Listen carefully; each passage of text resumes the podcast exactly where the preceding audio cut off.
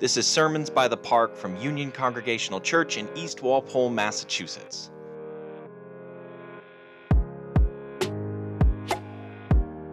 I'm Pastor Aaron Shepard, and I want to thank you for listening and taking the time to hear the message uh, and the good news of Jesus Christ that we have to offer here at Union. Our current sermon series is called Courageous because faith in Jesus is not simply about what we believe, but about putting those beliefs into action. And that takes courage. Here's this week's message. Today's first scripture reading comes from Philippians chapter 4, verses 4 through 9. Rejoice in the Lord always. Again, I will say, rejoice. Let your gentleness be known to everyone. The Lord is near. Do not worry about anything, but in everything by prayer and supplication with thanksgiving, let your requests be made known to God. And the peace of God, which surpasses all understanding, will guard your hearts and your minds in Jesus Christ. Finally, beloved, whatever is true, whatever is honorable, whatever is just, whatever is pure, whatever is pleasing, whatever is commendable, if there is any excellence and there is anything worthy of praise, think about these things. Keep on doing the things that you have learned and received and heard and seen in me, and the God of peace will be with you. May God add a blessing to the reading and hearing of this word.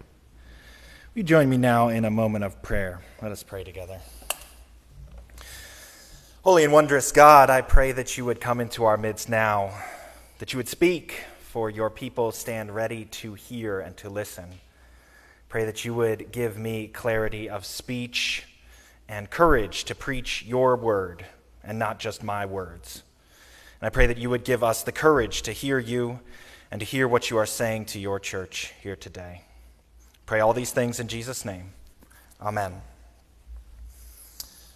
Friends, that portion of the letter that Lee, uh, Lee just read for us comes to us from Paul's letter to the Philippians. Now, this letter was written after a member of the church in Philippi, which is a, a city in Macedonia, had come to visit Paul while he was in prison. He, he was, we're not exactly sure which time this was that Paul was in prison, but we know that he was in prison, and the members of the church at Philippi were worried about him. And so they sent a guy named Epaphroditus to go to where Paul was to bring the best wishes of the church, to check on Paul and to make sure that he was doing okay. And so Paul uh, sent Epaphroditus back to the church with this letter. And, and the amazing thing about this is that, again, the church sent someone to check on him because they were worried about him. They were worried about his well being. They, you know, the thing is, they'd seen Paul in a tight spot before. When Paul was in Philippi the first time, he had been in jail. He had been in jail until a miraculous earthquake came and knocked the walls of the jail down, and he had been able to escape. So the people in this church knew that amazing things could happen for Paul, yet nevertheless, they were worried enough that they sent someone to see him. This is a letter that is a response to a worried church. And Paul's response, not just in the final section that we read, but throughout the letter, is the same. Paul's response is rejoice. Rejoice. Be joyful.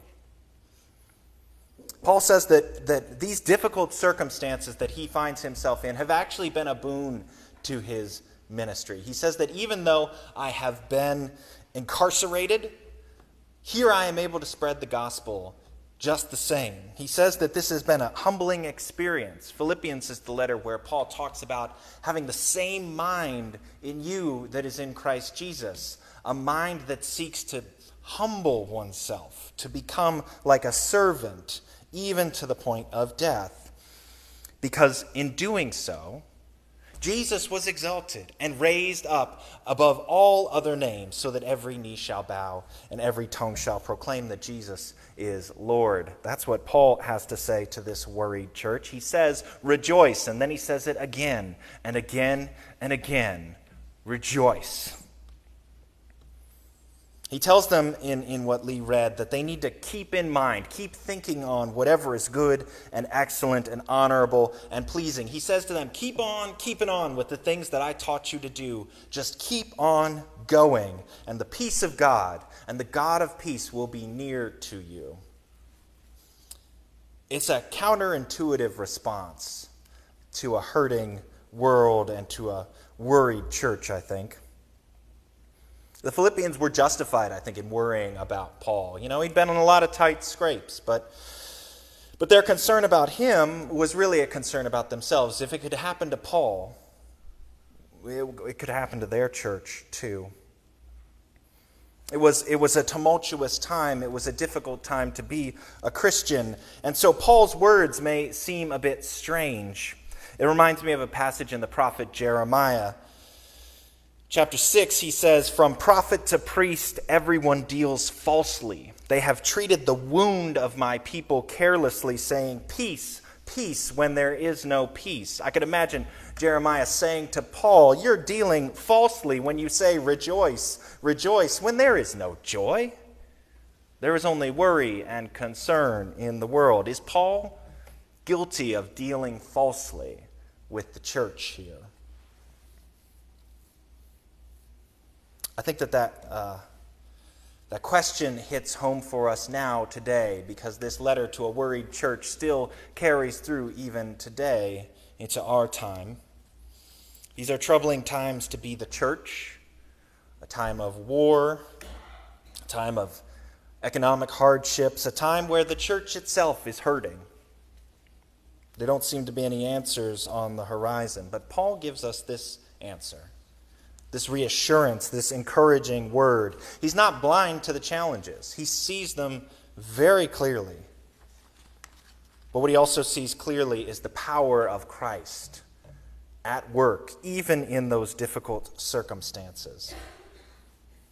And he says that, that a time like this requires a reorientation, a, a grounding again in the basic vision and purpose for Paul, that's reminding the church to be humble, to be obedient, to hold fast to whatever is good and just and excellent.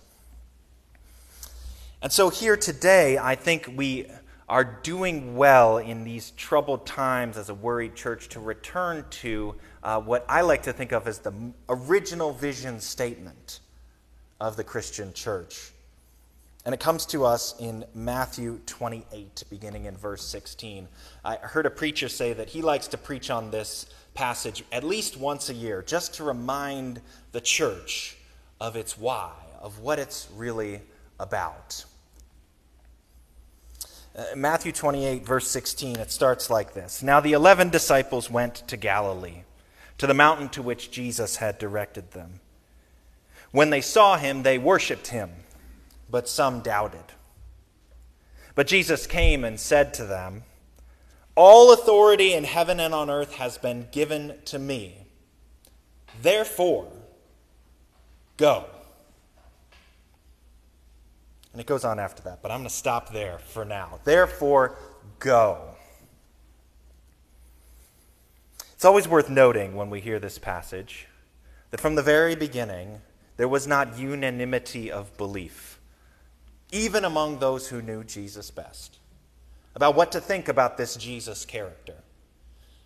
This passage comes after Jesus has been raised. It comes on after Easter morning. It comes after an angel rolled aside the stone of the tomb and found it empty.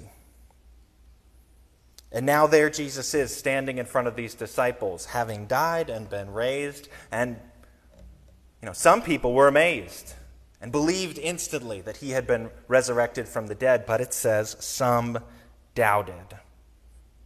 Some didn't understand or comprehend what exactly they were seeing.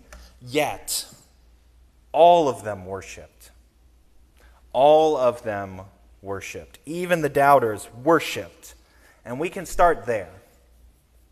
Because in troubled times, it's important to remember that worship is what we do in response to the reality of God's power in the world.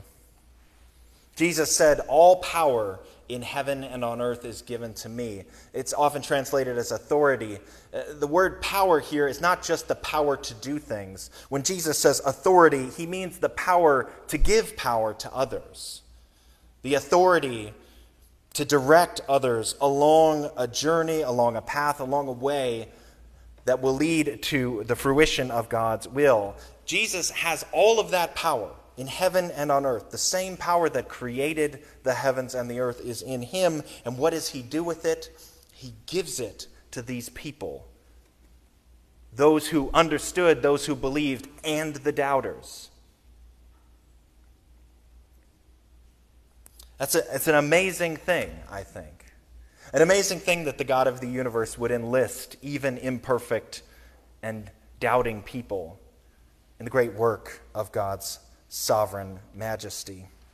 We can start there. We can start with the worship that is the response to that power. But we can't stay there because Jesus says, All authority in heaven and on earth are given to me. Therefore, go. Go. Go.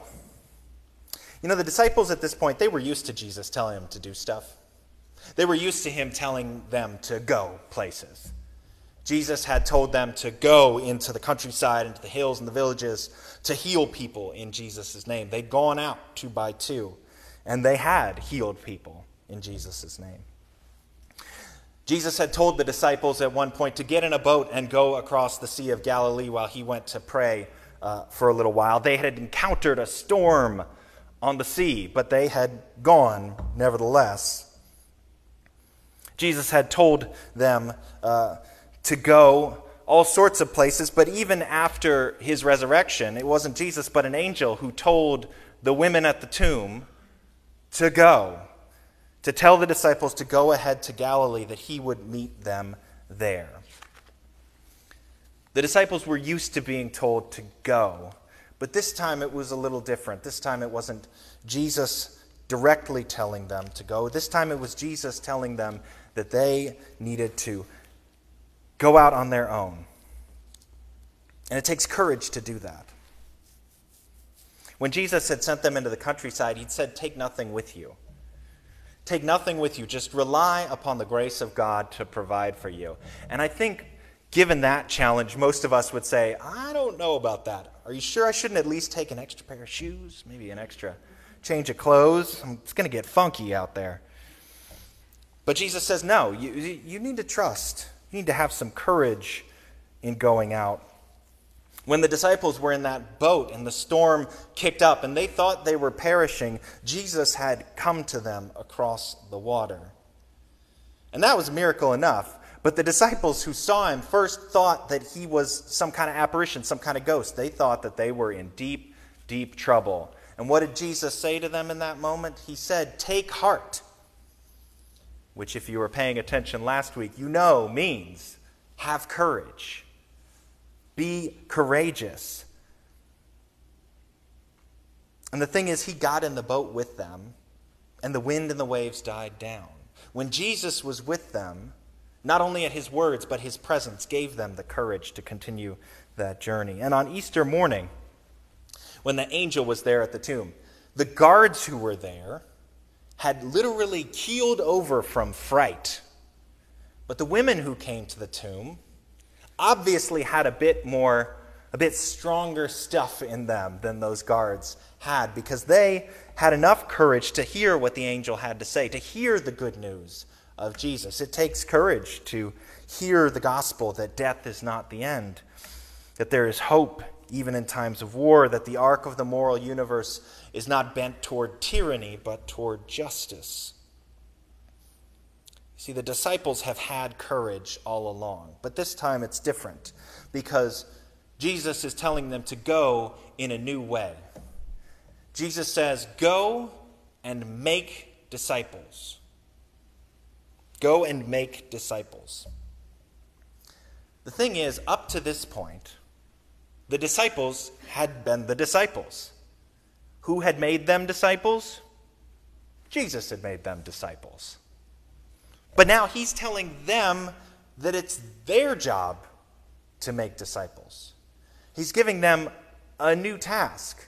He's asking them to change how they understand what it means to be a follower of Him, to take on a new and different sort of responsibility than they may have had before this. Jesus is asking them to change. And anyone who knows uh, about what it's like to ask a church to change knows that it is a fearful and wonderful thing. Above all else, we know that it requires a certain kind of courage to meet that change, to accept a new task and a new vision. You see, the times are different now.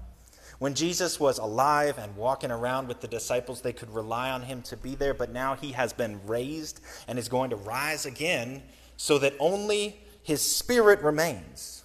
His spirit sent upon these imperfect disciples to go out into the world and to do the things that Jesus did. How can they possibly have the confidence to, to know what they were going to do, how to make those disciples? The thing is, is that, is that the disciples are encouraged. They are encouraged because they take up this task of, of baptizing, of teaching what Jesus taught them. They pass along the wisdom of Jesus and they pass along the good news of Jesus. And that starts with those disciples who were there who saw him, but it, it continued even with Paul, who never saw Jesus in the flesh, but only saw him after the resurrection. Paul never knew Jesus during his earthly ministry, he only knew the resurrected Christ. And yet, because of that power, because of that authority, because the disciples trusted that Jesus had the backing of God, they were willing to at least try. At least try to go about the ministry he called them to.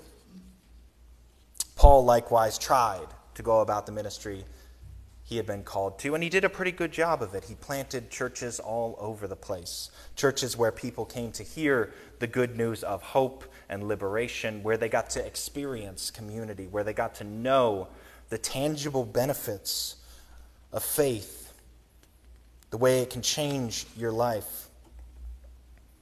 And so Jesus gives these disciples a new task. He says they are to go and make disciples, baptizing in the name of the Father and Son and Holy Spirit.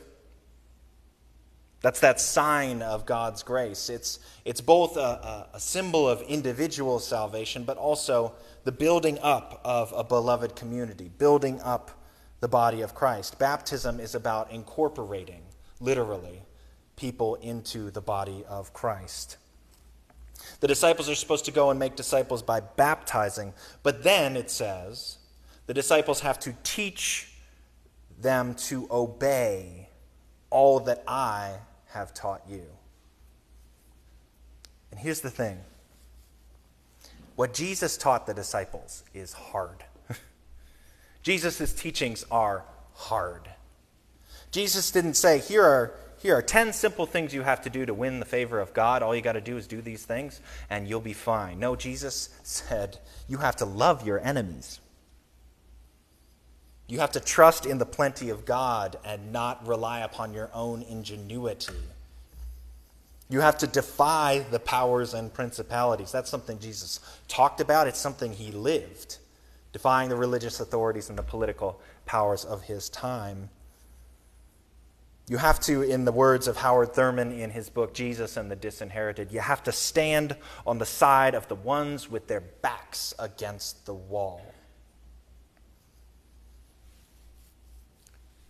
And to stand beside the ones with their backs against the wall means you got to put your back against the wall. Thurman reminds us that the gospel is really a matter of life and death. That it's really a matter of liberation or oppression, that it's a matter of peace over war. But even as we are hearing these hard words, Thurman also reminds us that the, that the key to obeying them is to teach them with ultimate and complete sincerity. And to, to make sense of this point, he quotes a letter that Mahatma Gandhi wrote, where Gandhi said, Speak the truth without fear and without exception. See everyone whose work is related to your purpose. You are in God's work, so you need not fear man's scorn. If they listen to your requests and grant them, you will be satisfied. But if you reject them, then you must make their rejection your strength. If they reject them, then you must make their rejection your strength. Thurman explains these words by saying that the teachings of Jesus are indeed powerful, and that's exactly why they're so often met with such ire in the world. He said, His words cannot be lightly disregarded, however devastating they may seem. Thus, teaching and speaking in sincerity the gospel of Jesus Christ is a difficult thing, and obeying those teachings is also equally difficult. In both cases, it requires a certain kind of courage the courage to proclaim and the courage to not back down from that proclamation no matter whether it is in season or out. There was a time, there was a time when the pronouncements of churches were, were received uh, more ardently in our culture than they are now. Uh, just uh, three days ago, uh, there was a joint statement by 29 different Christian denominations and agencies, including the United Church of Christ, that was sent to Congress. And it, it publicly, it said that Congress needs to publicly call for a ceasefire in Israel, uh, for de escalation and restraint on all sides, that the Congress needs to call for prioritizing steps to secure release to hostages and ensure protection for civilians, and to call on all parties to abide by the laws and conventions of war. This missive was sent to Congress, and uh, I wonder what difference do you suppose it makes? What weight it carries. Will it have any practical effect? On the one hand, I am skeptical that it will make a great tangible difference. But on the other hand, where would we be if churches didn't say such things? Where would we be if there was no one willing to proclaim the truth that peace is the way of God in this world and not war? That innocence and the dignity of every life is something to be protected and upheld and affirmed? Where would we be if there were no voice for the poor? Where would we be if there were no voice for the refugee, those fleeing from conflicts and starvation? The mistake we make, I think, is to think that just because the church does not have the same kind of worldly power it once had, that it's on the back foot. That, uh, that the church is the one with its back against the wall. The thing is, is that so long as the church is courageously being the church, we may find ourselves back against the wall, but not without hope. We may find ourselves standing next to the marginalized, but always with a vision for lifting them up and bringing them in, for expanding and incorporating the community of God and the peace of God more and more widely. That's the message that Paul had for the church at Philippi, and I think it is the message he has to any church worried about the church and its future here today.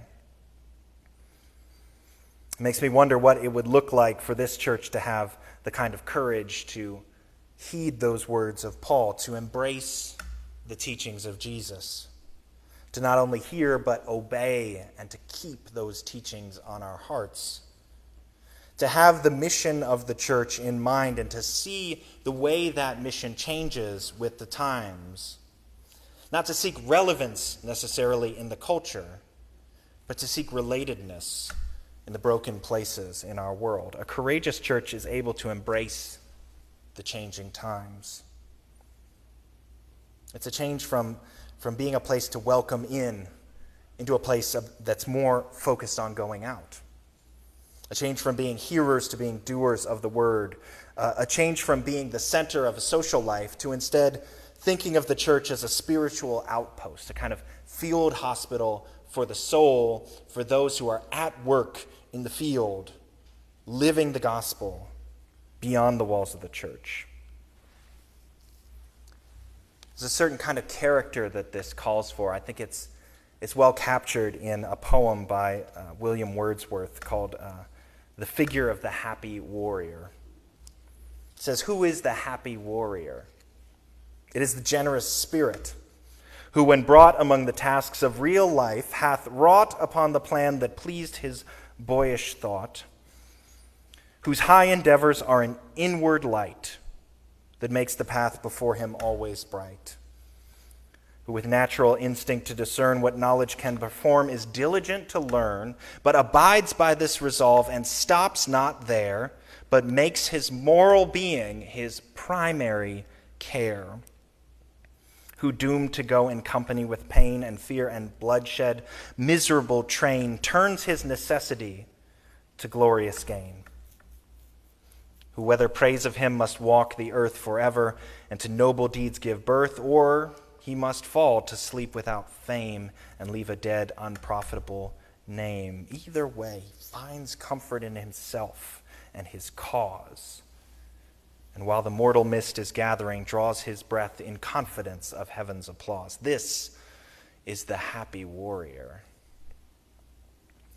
Friends, when I think of Paul in that jail cell, receiving Epaphroditus, concern written all over his face.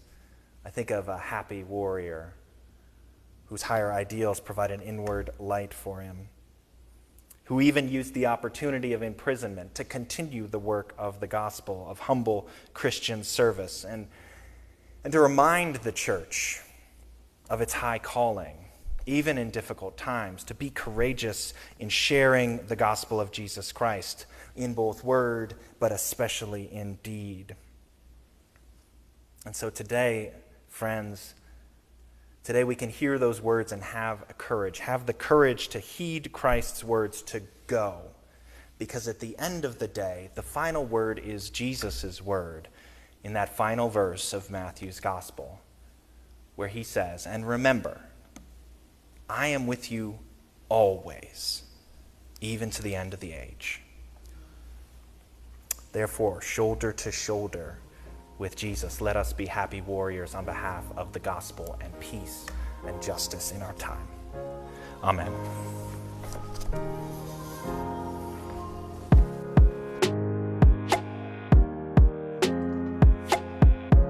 Thank you for listening.